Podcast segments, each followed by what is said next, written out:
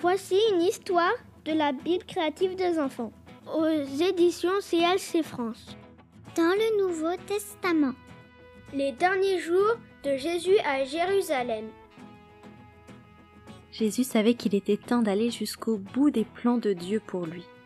Il se rendit à Jérusalem pour célébrer la Pâque avec ses disciples. Sachant tout ce qu'il attendait, Jésus envoya deux de ses disciples avec ses instructions. Allez au village. Quand vous serez entrés, vous y trouverez une ânesse et un ânon. Détachez-les et amenez-les-moi. Si quelqu'un vous demande pourquoi vous faites cela, répondez Le Seigneur en a besoin. Nous vous les ramènerons. Les disciples allèrent et trouvèrent les animaux comme Jésus l'avait dit. Pendant qu'ils les détachaient, les propriétaires des ânes demandèrent Pourquoi détachez-vous ces ânes Ils répondirent Le Seigneur en a besoin. Et les propriétaires les laissèrent faire.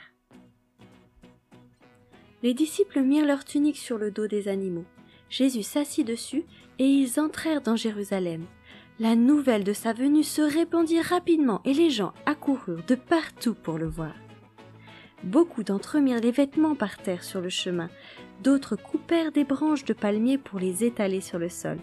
Tous célébrèrent l'arrivée de Jésus, espérant qu'il devienne leur nouveau roi et qu'il batte les Romains.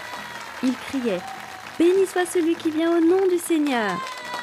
Mais Jésus n'était pas cette sorte de roi. Le Seigneur en a besoin.